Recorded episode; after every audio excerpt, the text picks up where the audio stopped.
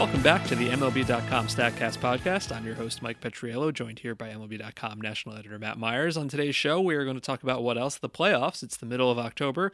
Where we sit today, it is Tuesday afternoon. It's about three hours or so before game four of the Houston Tampa Bay series, which has been pretty fun. So by the time you listen to this, you may know what has happened. We don't, so we're just going to go ahead uh, and talk about it. But before we dive into the individual series, I did kind of want to look at October from a high level point of view. You know, what have we seen so far? We had some expectations about what October would look like, and I think some of it's been met and some of it maybe not so much, which I found kind of surprising. The uh, the first thing, you know, we talked a lot about home runs. Teams who have out homered their opponents are 10 and 4 so far. That remains true. There has never been an October since divisional uh, play started in 1969, never once where teams who out hit their out homered their opponents did not have a winning record. It's yet, impossible. And, yet you still hear teams that put the ball in play more win more in the postseason. Uh, it's Guys. really it's really quite something. all the time. Um, it has not been a good postseason for hitters. Uh, this is the expected stuff. There's something unexpected I want to get to in a second. But uh, hitters as a whole so far are hitting 237, 314, 412. That is a 309 weighted on base. That's down from the regular season, which was 324. That is expected. We have gone through this in great detail. It's so much harder to hit in the postseason. Uh, the equivalent of a 309 weighted on base for this season, if you go back to the regular season, is essentially, you know, Miguel Rojas, Jose Iglesias, like these slick fielding middle infielders types. Um, but I thought I thought this was kind of fun. The Yankees have a 395 weighted on base, and nobody else has above a 319. So seven of the eight teams are basically can't hit, and the Yankees, I know three games, whatever, but um, the Yankees, man, Well, also, I mean the uh, the way the the way it kind of it, it shook out with with the Yankees and the Twins with with Pineda getting suspended and they've got Dobnak pitching game two at Yankee Stadium. It yeah. was I, I, I don't want to skip ahead to like talking about that series yet, but I feel like I'm a big baseball nerd. Like I know a lot about baseball. In game two of the ALDS at Yankee Stadium, they started a guy I had never heard of six weeks ago. like, and even then was only for his story about the wedding. You know, Yeah. it's like that's a that's a bet. That's rough. Um, this is maybe my favorite number I've seen in the postseason so far. Every single year, you see uh, harder fastballs. This is not a surprise, right? The best teams, best players, more more days off. Unsurprising. However, I thought this was an incredible number. In the regular season this year, the percent of four seam fastballs that were 95 miles an hour or harder was 27%. So far in the postseason, it is 55%. It has more than doubled. Um, there are 27 different pitchers who have thrown every single one of their four seam fastballs at 95 miles an hour or more. The most of them at 100% is Gerrit Cole, who's thrown all 62 of them. Good God, uh, at 100 miles, at 95 miles an hour or more. Uh, the most overall is Max Scherzer, who has thrown 83 of them out of his 102. Uh, Tyler Glasnow, by the way, a perfect 54 for 54. There is so much velocity this October, and that I mean, partially is because Houston's in it, and Tampa Bay's in it, and the Yankees are in it, and Minnesota's out. But good God, Are you suggesting the teams with pitchers that throw hard do well? no, get out! You say. Scherzer's actually. I mean, I think maybe it was in relief in the in the wild card game, but he's what did he pitch? I can't. There was one out of game where he was throwing his hardest pitches of the year. Like he was like Uh, yes, he was he yes, was yes, yes. 99 plus. Right. So he's uh he's been dialing it up, especially when he's coming in for for short for short stints. Uh, hard hit rate is actually up. 38% is up from 36% last October and 36% this regular season. Ground balls are way down. 40% ground ball rate is down from 46% last October and 44% in the regular season. That's the lowest on record. Uh, you you know you'd think like higher hard hit rate and lower ground ball rate would lead to a ton of homers, but we haven't seen that. Part of that, as we'll get to in a minute, is the wind in Washington because there was some fun stuff that happened uh, in that game. Now, here's the part that I don't think anybody necessarily expected. Starters have been great, and relievers have been terrible. now, we've seen the, the gap narrowing in recent years, but so far, starters have a 273 ERA, relievers have a 514 ERA. Uh, starters have allowed a 283 weighted on base, relievers a 342 weighted on base. I, I have an answer to this question, or I have a I have a theoretical answer to the question I'm about to pose to you. Do you consider that to be uh, a sign of the times, or just a thing that has happened so far? Probably just a thing that has happened, Okay. but uh, you know, I'll admit I've not uh, dived too deep into this. I I think we have been very fortunate so far that the starters we have seen have just pitched out of their shoes. you know, Zack Greinke aside, Randy Dobnak aside, I guess. But Gerrit Cole, like, oh my God, you know, Walker Buehler looked great. Even 79 year old Adam Wainwright, like, who I feel bad saying that. Adam Wainwright is three weeks older than I am and like two years younger than you are. So he's not that old. Uh, but in baseball terms, I guess he is. Uh, you know, and then if you look at some of the relievers, I feel like, you know, some of those guys are like last man off the uh, the bench coming in in a blowout game. Some of it's like a good starter like Patrick Corbin coming in and not doing well. yeah, or or Wade Miley, who's now become like mop up man. yeah, exactly right. Uh, it, it, that's going to be an ongoing story. I have to think that will kind of even out a little bit as time goes on, but it's been an interesting October so far for like old school starting pitchers. You, you mentioned Corbin, and I, I, saw someone tweet this, and I think I think it might have been our old friend uh, Paul Swydan, um, but it might not. Hi, have been. Paul. But I'll just mention Paul. Um, from uh, used to be the editor, um, I guess the managing editor of Fangraphs and a writer there. Um, he said that like you know when Corbin came in the other day in relief, he was like, I remember he basically said something. I remember a time when it used to be like crazy for starting pitchers to come in in relief, and now it happens. It's now just like part of like what we expect in postseason baseball. I think you know obviously managers have been emboldened by the success of teams in the last couple of years, notably the Red Sox last year, getting a lot out of the likes of. Uh, Eovaldi and Sale. Sale and Price. right, and in- the in Astros re- the year before. In, the, in relief, uh, exactly Astros the year before. It doesn't always work, um, and we'll get to more in a second. But like teams, it's, it's just now what teams do. And while it didn't really work with Corbin, like it was in the moment, it was the right call. But we can get more to that a second. Why don't we start going? I guess we're starting with the Dodgers Nats series, so maybe maybe that is a, a good place to start. well, the Dodgers and Nats are tied at two. Game five is tomorrow night, Wednesday. That will be uh, Buehler versus Strasburg, which is man, Strasburg's looked good. Buehler's been great. Uh, I know you really want to talk about the last time that the Dodgers and Nats played at Game Five, and I have to admit I had forgotten about this until you mentioned it, and now that I, I'm seeing what you're about to say, it's bringing back a lot of feelings. So at the, at the the 2016, three years ago, um, sort of feels like a lifetime ago. Sort of feels like yesterday. Um, 2016 postseason, the Nats and the DS, the Nats and Dodgers went to Game Five. The Game Five was in Washington, and I remember that. Uh, most people remember probably for for Kershaw coming in and closing it out. Um, I remember it for possibly my favorite play that uh, we've ever like broken down via Statcast, which uh, longtime listeners will remember us discussing, you know, three years ago, which was when uh, the Nats were up one nothing in the sixth inning. Jayson Werth was on first base. Ryan Zimmerman doubled down the lineup. Julio Urias, who was like, you know, like 12 at the time, um, and he got thrown out at home by like a mile. They they very aggressive send. Uh, Andrew Toles was the left fielder. That's a name I'm remembering. Uh, Corey Seager was the short was a rookie, rookie shortstop. Had the relay throw, threw into Grandal at the plate. They they had him dead to rights by like a mile. Um, and if you went back, we went back and broke down the play, and you could oh, trace the whole thing back to Urias having an incredible pickoff move because Jayson Werth had a much shorter second. We like looked at it; it was like his his lead and secondary lead were much shorter than usual. So like, yes, he still might have been out, but like he started like basically like eight feet further back than he normally would against like any old any old pitcher. Um, so it was like a really one of my favorite like early uses of Statcast because we got to really see like a, like a, all the elements. We broke it down to all the elements, you could see where like the, that all the the origin of him getting thrown out by like twenty feet. It, re- it reminds me a lot of the Jose Altuve play in the 2017 ALCS, uh, where he where whoever was hitting flew out to uh, Judge in right field. Remember, and they they did Yeah. a cutoff play and he's out by 25 feet, but Sanchez couldn't hold on to it. Exactly. Those those are actually like the most fun, and they're just we just don't do it during the regular season because there's so many games they don't matter so much. But it is fun when those happen here. And then you know, as- as many will remember, that game Werth was out. The lead was- stayed one nothing, and then Joc Pederson led off the seventh against Max Scherzer and Homer. The Dodgers scored four runs and held on. It's actually kind of amazing. You look at these two teams. A lot of the same A guys. A lot of the same. It's been three years. It's a lot of the same guys, uh, which is kind of cool uh, as we go to Game Five. And I was reminded of that Urias play in Game Four last night when Trea Turner led off against Urias in the fifth, I think, and singled. And he got on. And I was like, oh, he's going to steal. This is totally a steal situation. And then I, I saw Urias. Yeah. They, they gave like the, the the the view of the, the from the side view, and I was like, oh, I forgot Urias. has this ama- Flashbacks. Flashback. I was like, Urias got this amazing move. Turner's going nowhere.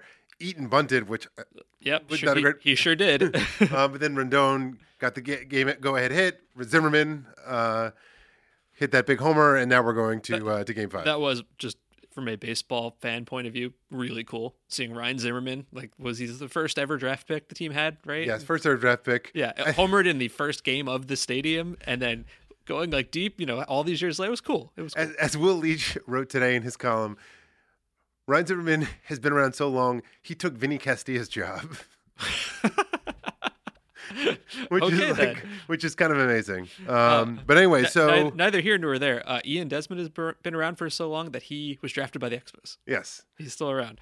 Um, I did want to break down this play from last night. This would be uh, in the top of the eighth. You know, Scherzer, like, you know, dealt, looks great. And here comes Sean Doolittle. You know, Dodgers are down by a couple runs. Max Muncy steps up and crushes a ball. 107 miles an hour off the bat, a 32 degree launch angle. These are like the perfect inputs for home runs here and he hit it to the deepest part of the park. It got held up in the wind, and it ended up being a fly out to center field. And if you looked at the reactions on the faces of Max Muncy and Sean Doolittle, you knew exactly what had happened. Max Muncy kind of like grimaces and points to the sky, like, ugh, the wind. And Sean Doolittle looks out to center field, like, I just got away with something here. And the numbers to it are actually really funny. Andrew Simon, one of our researchers, uh, looked this up and he tweeted it out. Uh, balls similar to the one Max Muncy hit, just based on 107 uh, and 32 degrees, have been home runs roughly 96% of the time.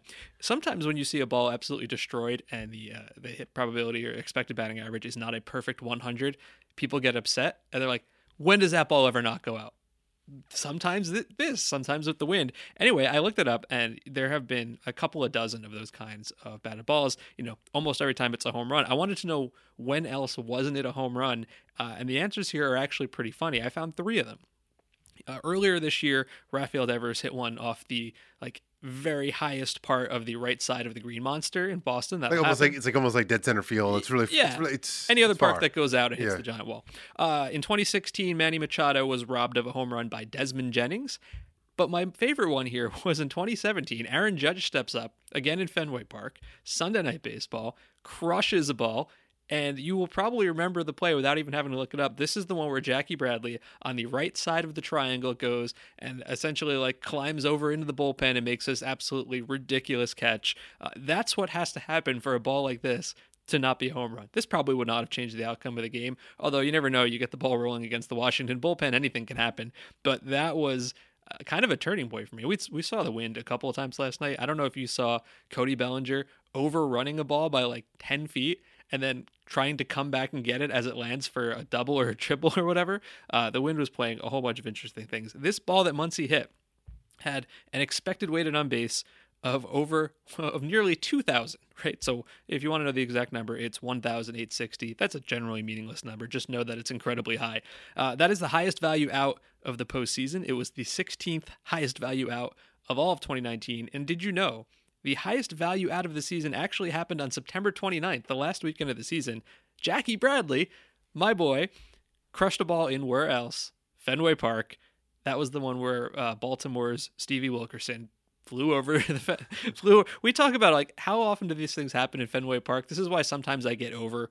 Over is not the right word, but sometimes I'm not as impressed by home run robberies as I ought to be. Because if you're playing in Fenway, not in left field, obviously, but if you're playing in center or right, I feel like you get a lot of shots at it. You know, Yes, for sure, for sure. That that, that Wilkerson play had the cool optics where he almost like bounced off the wall. Right. He did like a little bit of a Spider-Man, like a parkour kind of thing. That's uh, all due respect to him. That was a great play, but I, I have a hard time thinking Steve Wilkerson can make a play that Mookie Betts can't make, or Heyward, or Judge, or anybody you want. That's neither here nor there. Um, did you know that the best pitcher in the postseason so far? There have been 52 pitchers who faced at least 10 guys. If you look at expected weighted on base, how many guesses would I need to give you before you would have gotten to Kenta Maeda? uh, a lot. He's been great. He hasn't, obviously hasn't thrown as many innings. Uh, he has an expected weight on a base of .068. This happens every year with the Dodgers. He is a solid, above average starting pitcher. He goes to the bullpen and he becomes like the second coming of I don't know Dennis Eckersley or whatever. Yeah, and that's I mean that's one of the cool things about and this is what the good managers do in postseason is they basically say like, okay, who are my like two or three best relievers? And anytime it's a close game, I'm gonna make sure that they get in the game. And so like I can almost guarantee that you will see him in game five um, against the Nationals on Wednesday night. Do we have? Well, I can guarantee you, you're not going to see AJ Pollock in the starting line. I was gonna say Like, that's on the flip side. On the flip side of Well- Maeda is AJ Pollock. Well, actually, wait, wait. Uh, you might see AJ Pollock in the starting lineup. All right, well, let's let's take this second. He is 0 for 12 with 10 strikeouts. I, I'm not sure. He's a good player. He, like he, he got off to a lousy start for the Dodgers. He got hurt. He came back. He actually played very well in the second half. 0 for 12 with 10 strikeouts. I don't know if you could do that if you tried. Oh, and one walk. He is, uh, unsurprisingly, of the 64 players with at least 10 plate appearances, his expected weight on base is 64th. That's bad. Now, when they played against Strasburg uh, earlier in the, se- in the series, he was hitting third. And we all know that pitcher versus batter stats are totally useless. And eh, that was a lot of the reason you saw as like he had, I don't even remember what it was, a high batting average against him. But I looked it up and at the time he had made contact with seven batted balls in the StatCast tracking era against Strasburg, and all seven of them were hard hit. That's at least interesting to me. He he has shown the capability to square up Strasburg, except then he didn't. They can't possibly start him, right? This is what this is. This is what makes the postseason interesting. Is you know we're going to see the same thing is going to. There's there's a similar situation in the Braves Cardinals series. I want I, we'll get to when we talk about that series, where it's like how much do you just have to buy into the small sample? These are really smart teams. You know the the Dodgers are not the kind of team that's going to buy into oh like 12 at bats. That said, like right now he's probably in his own head. He look. I mean he's failing the eye test miserably. Oh, he bad. looks lost. He, the, I love the the side like slow motion replays that you get in the postseason broadcast, like the super slow mos, and you see like guys out on their front foot like flailing at pitches, and you see him striking out missing pitches by like literally like meters. It's it's Meters. it's it's it's bad. He uh he didn't start yesterday. Matt Beaty started it, and Dave Roberts was asked about it, and he said something along the lines of uh, he's having a really hard time with spin right now, and so he eventually comes in to pinch hit, and I think it was still Scherzer pitching, rips off this like hilarious breaking ball, and he was away by let's call it meters. like it was, it, it lived up to expectations. There has been a very fun subplot in this game. I remember at the trading deadline, every Dodger fan wanted them to get an ace closer, some kind of like high quality reliever, and they eventually came up with Adam Kolarek from Tampa Bay. Uh, you know, lefty, elite ground ball kind of guy. He's been pretty good for them. He has been like the designated Juan Soto attacker. Juan Soto is elite. Like I am convinced he's going to be a Hall of Famer. He's 20 years old, and Adam Kolarek has come up and just dominated him. It's been really fun to watch And, this. and what's what's sort of cool and kind of sad about it is that this is like the, the rules are changing next year, right? So you Yes. can't you can't just Good come in and face one batter. So basically, this is the last year. Next year, there's a three batter minimum, um, or I forget exactly what the rule, but it's essentially three, batters batter or unless you end the inning. in the inning. But as a result of that, it's going to be much harder to carry a guy whose only utility is essentially getting left-handed hitters out. I should stay consistent and say that I have always been in favor of this rule, although I am enjoying what's happening right now. Exactly. So it'll be much harder to carry an Adam Kolarek for a postseason series. However, he's faced Soto three times, struck him out twice, retired him the third time. Soto's been good, but not great elsewhere. But he's still four for fifteen against everyone else with a homer and two walks. And you know that in Game Five, there's no question that at some point Kolarek is going to face Soto. The question is when. Like if it's if it's like the fourth inning and Soto comes up with the bases loaded and Buehler hasn't like looked great, are we going to see him in the fourth inning? If if Buehler hasn't looked great, it probably doesn't matter. It's probably over at that point. No, but like let's say you know, it's- let's say it's the fourth inning and it's one-one, but he's you know walked two or three guys and it's just his command hasn't been great.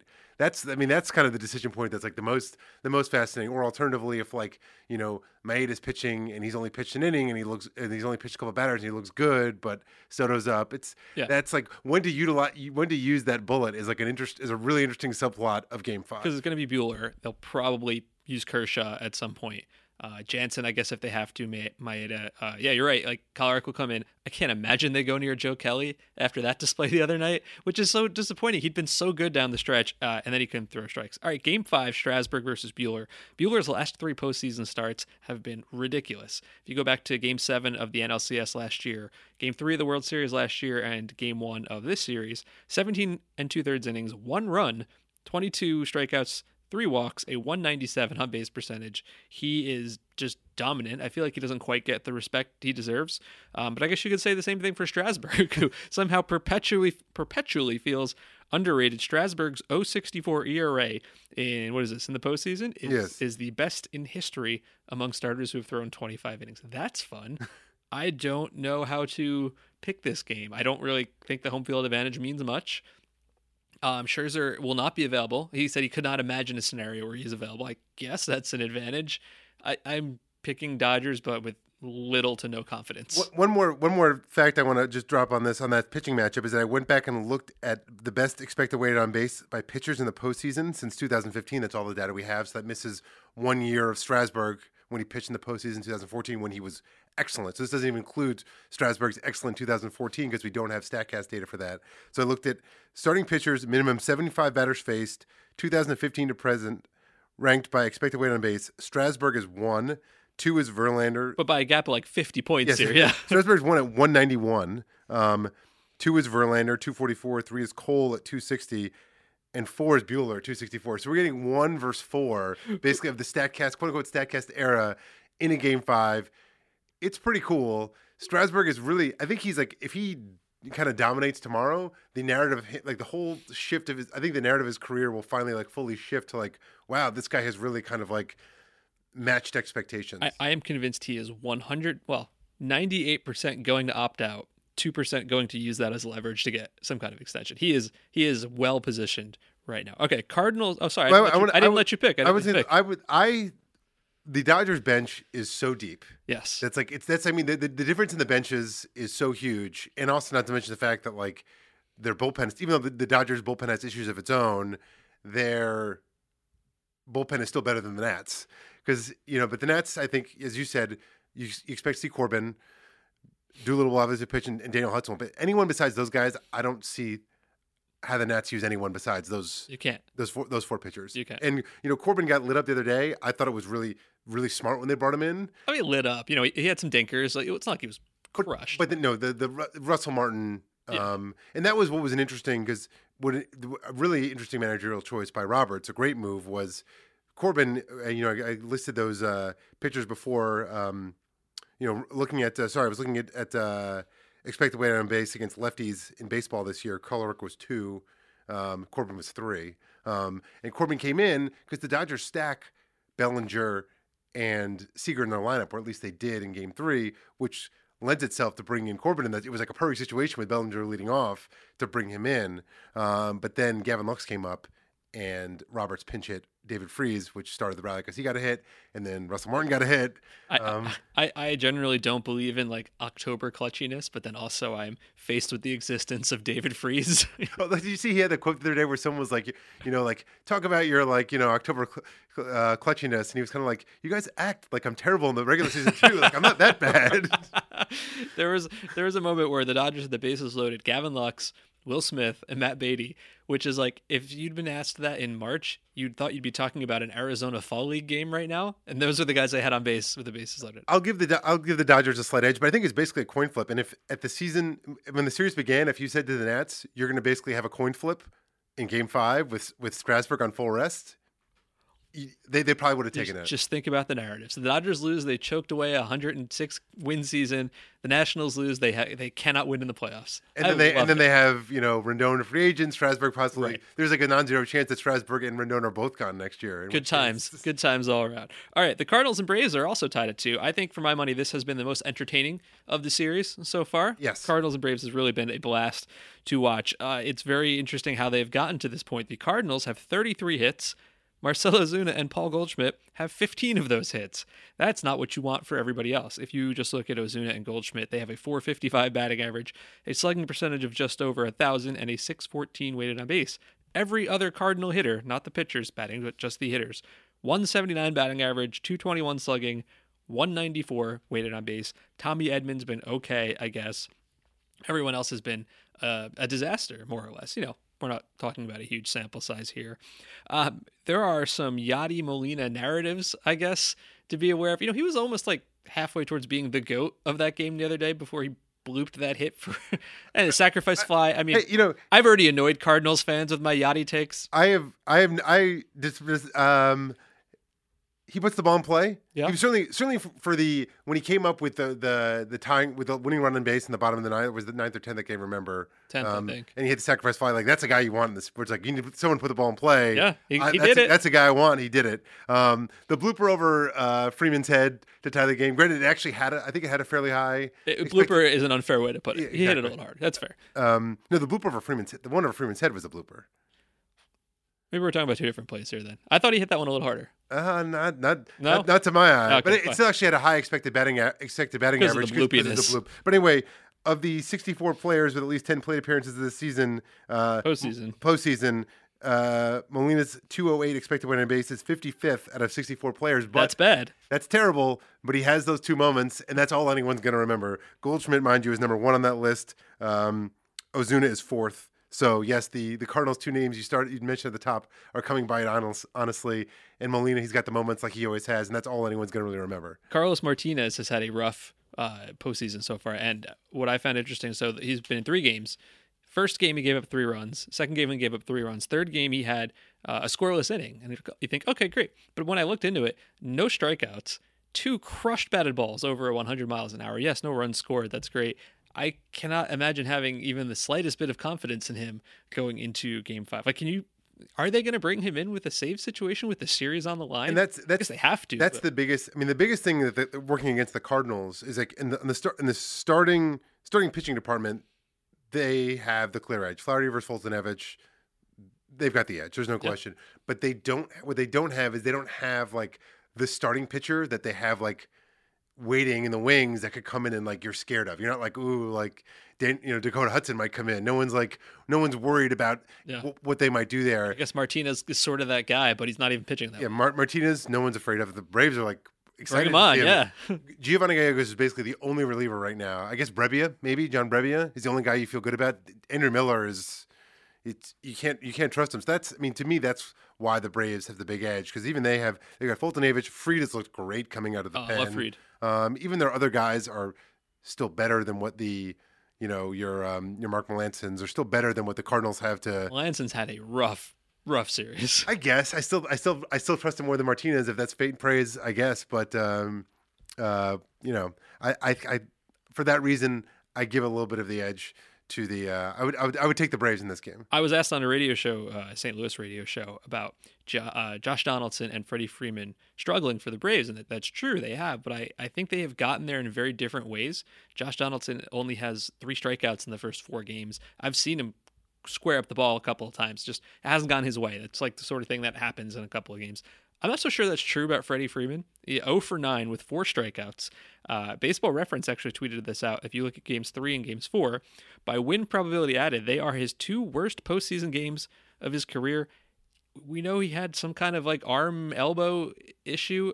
Nobody's going to talk about not being healthy or not feeling good at this point in the playoffs, but he's great. I feel like it has to be something along those lines because he has not done very much. So no, he's been uh, he's been pretty bad. Obviously, they're not going to bench him. One guy they might bench is. Uh, and this is just uh, I saw uh, Mark Bowman, our Braves uh, beat reporter, uh, tweeting about this from the Bruce uh, from the Snitker um, media availability, saying that they might that you know Adam Duvall, who's been like their secret weapon off the bench, they might put in the starting lineup tomorrow uh, ahead of Matt Joyce, which takes away the platoon matchup. it's there, exactly, yeah. which is like that's definitely kind of going going with the uh, going with the gut there because Joyce for his career and this year has been much better than Duvall against right-handed pitchers, and you know Flaherty is a pretty tough right-handed pitcher.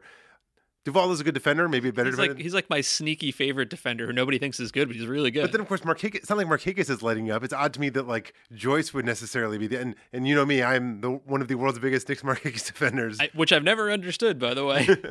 Mostly just because I enjoyed the fact that he had an outside shot at 3,000 hits, which uh, that shot was uh, destroyed this year when he basically missed half the season. But Duvall, that that would be a you know the the hitting on 18 version of uh, of managing by putting in Duvall for uh, for um, uh, Joyce. Cardinals or Braves? Uh, I'm going to take the Braves because of the the the bullpen the, the bullpen advantage. I think that's right, and I think, yeah, I mean, this is another toss-up. This has been a fun series. Yeah. it really has. This I would actually not mind if this one could go seven, just because it's been fun. Um, the now in the American League, so one of these series is over, and one of them maybe by the time you hear this, but we are still a few hours away from Game Four of the Rays Astros series, and this one has mostly lived up to expectations like you expected some ridiculously dominant pitching. I'm just i'm glad the rays took one. I was worried this was going to be like a three and out because the astros are maybe the best team in the history of baseball. And if you looked at cole and if you looked at verlander you might believe that. And then zack Greinke uh, got lit up by the suddenly powerful Tampa Bay Rays the other day. I mean, Greinke's good, but he's just not on that the level of those guys. He's still a guy. Who's, He's he's pitching with he's pitching so much more on guile now, and when he's on, it's fun. But he's a guy you know. You feel like you have a chance when Greinke's pitching against Cole and Verlander. You kind of don't really feel like you have a chance. The, Ra- the Rays in a couple hours are going to uh, use Diego Castillo as the opener, and I feel like if there's any team that is situated for this, it's the Rays because then uh, if you listen to this show, you know all about Nick Anderson and Colin Poche and Emilio Pagan and Chaz Roe and Oliver Drake. Uh, Diego Castillo has the the third hardest sinker in baseball, and it's really second hardest because Jordan Hicks is atop that leaderboard and he's hurt. Um, but he also throws his slider like 52% of the time. If you watched the StatCast broadcast of the wildcard game, Oakland and Tampa Bay, first of all, thank you. We very much appreciate it, and we had a lot of fun. Uh, you may have heard uh, Jason Benetti and Eduardo Perez and I getting giddy watching Diego Castillo, who owns a 98 mile an hour sinker, throw slider after slider after slider after slider uh, to Mark Canha because it was a, a, pretty fun experience. I like Castillo for two innings, and then Anderson's been a monster. And they just have like an endless string guys. You know, you won't see Morton, but you could see Blake Snell for an inning. You, Glasnow could come back. It's uh, it'll be interesting to see how they manage the game, and you know, Verlander on short rest. He surprisingly he's, he he hasn't really. I would have expected that he had like a little bit more of a track record of doing it. I think he only has one. St- he only well, has huge, one start. Huge, on... huge caveats here. I looked this up this morning, and then I'm glad I looked into it a little further. He has gone on short rest twice in October, but neither of them count. At least in the way we're talking about here. In 2011, in the third game of the ALDS, he went on short rest against the Yankees, and he was great. 11 strikeouts in eight innings. Uh, but here's the huge caveat here he'd pitched one inning in game one before it was suspended due to weather. So that doesn't really count. He pitched an inning. You know? Yeah. And then uh, two years ago in the game, the fourth game of the ALDS, he came in in relief and he pitched two and two thirds innings somehow without any strikeouts, which is wild to think about right now. Uh, and they also won. He has not he has not done what he's doing now. So Matt Kelly, another one of our researchers, wrote about the history of short rest in the wildcard era, so back to 1995. And he said pitchers starting on three days rest or less since their last start in the postseason had gone a combined 30 and 44 with a 458 ERA across 120 games. I'm sure there's a lot to like pick apart there. You know, did the team score, who their opponents, all this kind of stuff. Uh, that isn't a great track record. Yeah, and you could say, well, none of those pitchers were Justin Verlander, and you're right, but for the most part, there is some selection bias because the only pitchers who are getting asked to pitch on three days rest are generally like the aces of their staff. Sure. So that's why they aren't necessarily at the level of Justin Verlander. They're usually, you know, above average and often ace ace starters. I mean, if there's anyone I think could do it, it's going to be him. The question is whether or not he can give them I, innings because right now the the the Astros bullpen is showing a little bit of, of shaky. Ryan Pressly's not been the same since he came back from the IL. Osuna always seems a little shaky. So we know Cole's not going to come out of relief. So you don't really want Wade Miley out there. I think this is the right choice. I mean, they don't they don't have a fourth starter. I, am never I can never say his name right, but I think Jose Urquidy is is the other option. He's been fine, but not much of a track record. Uh, to me, the other option was starting Urquidy, hoping that you have a lead after like four innings, and maybe tr- going to Verlander for.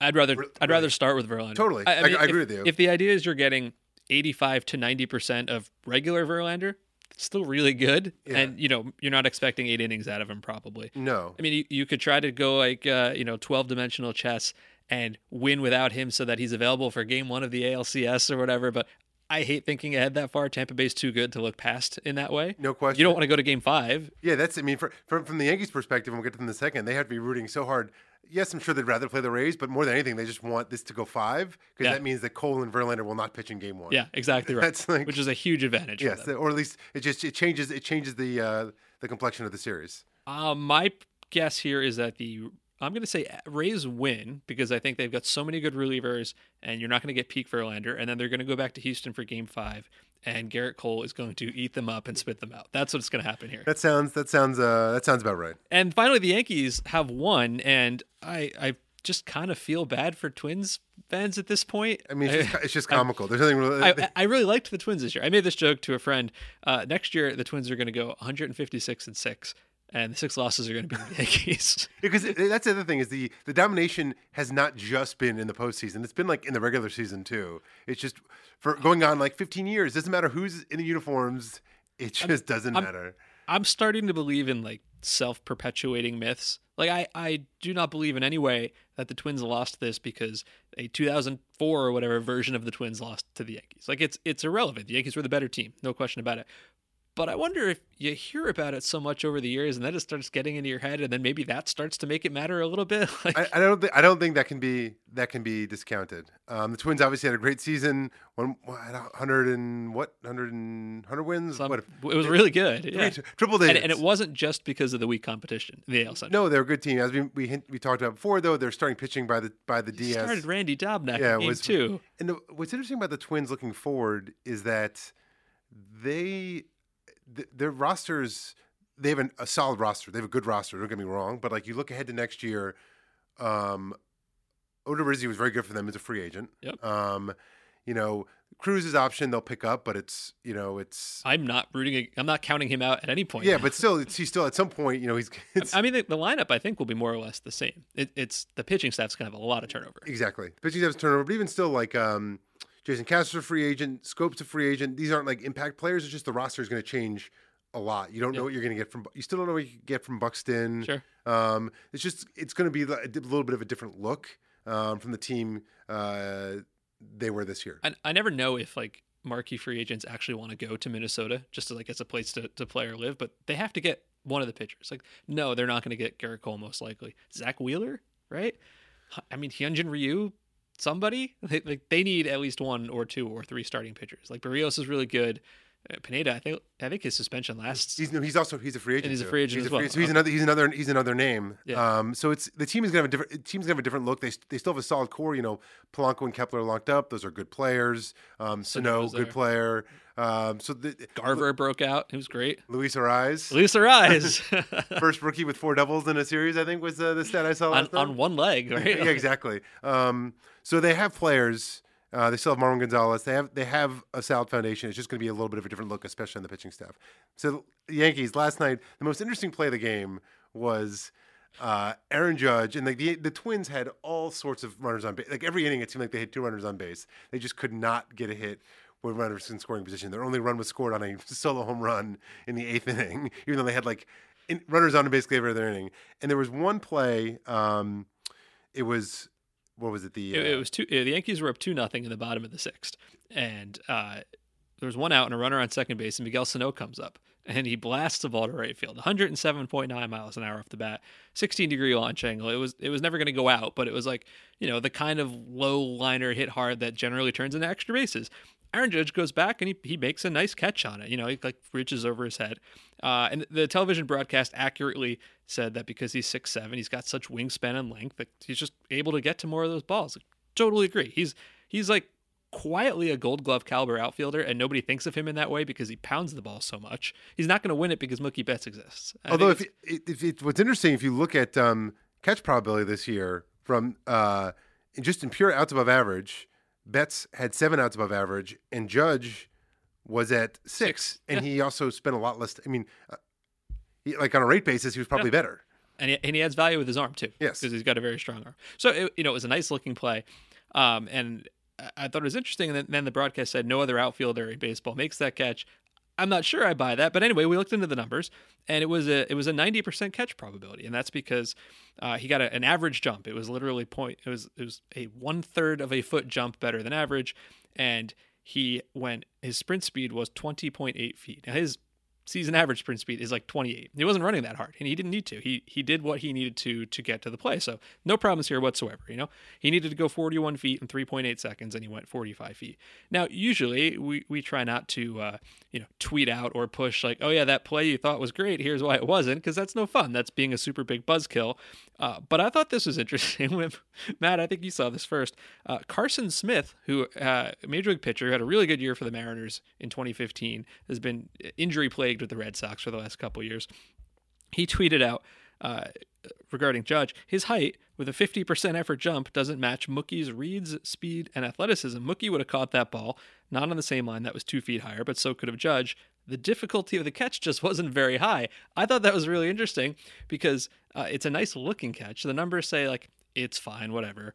Uh, and here's a major league player. Now, one maybe with a slight Mookie Betts bias because he's been his teammate for the past few years, so whatever. Uh, just says it wasn't that difficult of a catch. And in no way is this intended to take away from Aaron Judge because he did exactly what he needed to do. But you know, he made it probably look a little harder than it had to be. And I thought it was cool that the numbers and the eye test of a major leaguer lined up here. Exactly. And as, as we said, we're not trying to denigrate Judge, who Yeah. is legitimately an excellent uh, right fielder. He made it, he made uh, at least one great catch in game one. Um, it's what's it did look like to me. It looked like on that play he might have misjudged it a little bit. But the thing about Aaron Judge is he knows, especially on balls going back, because he's so tall, he actually has a Yeah. little bit more He didn't need to get behind it. mar- margin margin for error than uh, than other outfielders do. And obviously he made the play, but it was like it seemed like the broadcast and a lot of baseball Twitter was really trying to make make this a great catch. And it was a, it was a fine catch. It was a big play because the ball was hit hard. It had a very high hit probability. Yeah. It would you know there was a runner on base. It was the Twins were desperate for a hit with runner on base. Like he did what he needed to do. It just you know uh, it wasn't as impressive maybe as uh, the eye test would have suggested. Before we dispense with the Twins, I did want to point out that Eddie Rosario had himself an interesting day. He hit a double off a pitch that was 4.2 feet high off the ground. If you can go check out the uh, the heat map for this thing, it's hilarious because it's basically at his eyes. It was the third highest pitch that has produced an extra base hit in 2019, including regular season and postseason. He also had a very interesting slide into first base. This was, you know, the Yankees have played pretty good defense, and there was a play late in the game where Torres was playing second base in the shift, you know, ranges into like short right field, gets the ball, turns around, throws it a mile to DJ LeMahieu, who makes a nice, uh, you know, short hop play. It was a really great defensive play, and Eddie Rosario slides headfirst in the first base we have dug into this over the years. There is an argument to be made that if you do it perfectly, it can be as fast or faster. With the idea being that uh, if you do it so perfectly that the loss of momentum hasn't mattered yet, that maybe you know your your wingspan and getting horizontal uh, can help you rather than being vertical. If you do it perfectly, which nobody ever does, this is hard to convey in a podcast if you haven't seen the picture that I tweeted out. He starts his slide, I don't know, eight feet short of the bag. Like he's barely in the frame. Uh, as far as it probably would have been out either way, to be honest. Yeah, no, he was but it, it, was uh, visual, visually uh, entertaining. We'll it that. It, it almost watching the game. It almost felt like it was actually the second time that um, Rosario got two, uh, earlier in the game. He'd actually gotten a hit on a play, very similar play where Rosario, where Torres stopped it in short right field and didn't have a play. He got a single, but this one there was two men on at the time, and it prevented a run from scoring. It almost felt like watching the game, like Rosario was almost like sliding at, like he was like just like. Of, out of frustration, Yeah. just like flopping, Whatever, like, man. almost like flopping to the ground. But yeah, it was it was it also it brought back uh, like a Willie Mays Hayes in Major League when he was like Yeah, sliding and right. and comes up uh, comes up uh, short of the uh, the base. So let's uh let's pour one out for the Twins, who had a really probably the most entertaining I think run to a division title this year. Uh, the Yankees await the winner of the Rays uh, and the Astros, and either one of those matchups is going to be phenomenal. The Yankees, by the way, just put up a 403 on base percentage in this division series. It is the fourth highest on base percentage we've ever seen in a division series. Number one, unsurprisingly, last year's Astros, who were really really good, uh, and then number two, the 2007 Indians, and number three, the 2002 Angels, and then last this year's Yankees. The Yankees uh, are going to be quite the matchup, and Aaron Boone has maybe changed the way he's used his pitchers a little bit this year. that was the most interesting subplot for me in the Yankees series was uh, was the way Boone was aggressively switching relievers last year. As some may recall, against the Red Sox, he was kind of blamed Yeah, for blowing that Yeah. series. That in, um, I guess it was in, in game three, he left Severino in too long in the fourth, and he ended up getting like, it, was- it was a weird game where remember there was the, there was the rumors that Severino started warming up late because Oh, they didn't know, yeah. know when the game was starting. about that. But then he actually was okay for the first couple innings, and then the fourth he got rocked, and they left him in, and they ended up losing that game like sixteen to one. And then game four, Sabathia, which obviously Sabathia is not old season Sabathia. In the third inning, he was getting knocked around, and he left him in. He they ended up giving him four runs. They lost four to three. So Boone was criticized heavily last year for kind of being the old school manager in the postseason, sticking with his guys too long. Um, this year, he seems to be learning. He's been way more aggressive, especially with how he's using his relievers. In game one, I thought it was really interesting when uh, in the fifth inning, Paxton was pitching okay, and there was one out, one on and two outs in the fifth. He brought in Ottavino to face Nelson Cruz. Ottavino walked Nelson Cruz and he took out out. One batter. One batter. Ottavino. I guess uh, Tommy Kahnle is much better. Is it Canley or Conley? I always forget. Canely. Canley. Okay. Kahnle, because of his changeup, is, is much better against lefties. And Rosario, a left-handed hitter, was on deck after Cruz. So they took him out one batter, and that was it. And then and then Kahnle pitched to like three batters. It was basically two of them pitched to five batters total. Um, And then in game four, the same thing. Um, he went to Kahnle for three batters, brought in Ottavino just to face Cruz. He walked, Walked. Cruz and then took him right out. Cruz Cruz spitting on those low and away sliders was kind of fun to watch. So it was, it was interesting to me to see how aggressive he was in taking him out. It showed that a, a very little faith in Ottavino against lefties, Yeah. I have to say. So if they're facing um, the and the the, you know, the um, the Astros with uh, Brantley and Alvarez, they have a couple of really good left-handed hitters that mix in, in the middle of the lineup. You could see, I guess, maybe the top of the lineup, you might get try and get Ottavino matched up against the Altuve Breg, but it usually goes like Altuve Bregman and then uh, Brantley third and Springer fourth, I think. Um, but that uh, will be interesting to see if they end up facing the Astros. That is, but either way, he's clearly being more aggressive, knowing that maybe he almost d- doesn't have to plan on having his starters go deep because they don't really have starters that are going to go deep anyway. So he's always going to be um, using guys in short stints, and we also they also have Happ, who's sort of become their their swingman. Yeah, and they are kind of fun to watch because this is what the roster demands. If you're if you're Davey Martinez, you've got some really high quality starters and not much of a bullpen. You know, so you ride those guys as much as you can. If you're Aaron Boone, there's not really a starter I trust that much. Like if you were to rank of all the postseason teams, uh, the top starters from one to twenty is the, the best Yankee starter is I don't know twelfth something Yeah. like that. I mean, you know, Severino when fully healthy is very good, but he's not he, he's not really been built up. Um, but you have this insane bullpen. You know, you have Ottavino and Chapman and Chad Green, by the way, who looked awesome last night. And supposedly they were thinking they were going to use Chad Green as an opener in Game Four. By the way, the Yankees were going to use Green as an opener in, in a playoff game, which is kind of wild. Which I could see them in the LCS. It seems it seems very likely in Game Four could be an opener game. Well, I mean, if it's the Astros, it might be as well too, because like unless you're really going to start Jose Urquidy against the Yankees in Yankee State, or even in Houston, by the way, if it's Houston and the Yankees, this is the these are the two ballparks where you get like the highest rate of I don't want to say cheap home runs, but cheap home runs Yeah. because of the short fences. Anyway, the Astros have to get past the Rays. That game kicks off in about oh 90 minutes. No, three hours. I forgot what time the game was. Uh, that game starts in about three hours for us. So by the time you listen to this, maybe uh, Verlander will be out of the game. I don't know. I can't wait to watch it. It's going to be a lot of fun. And then a couple of game fives tomorrow. This is our show for this week. This is the MLB.com StatCast podcast. Thanks for listening.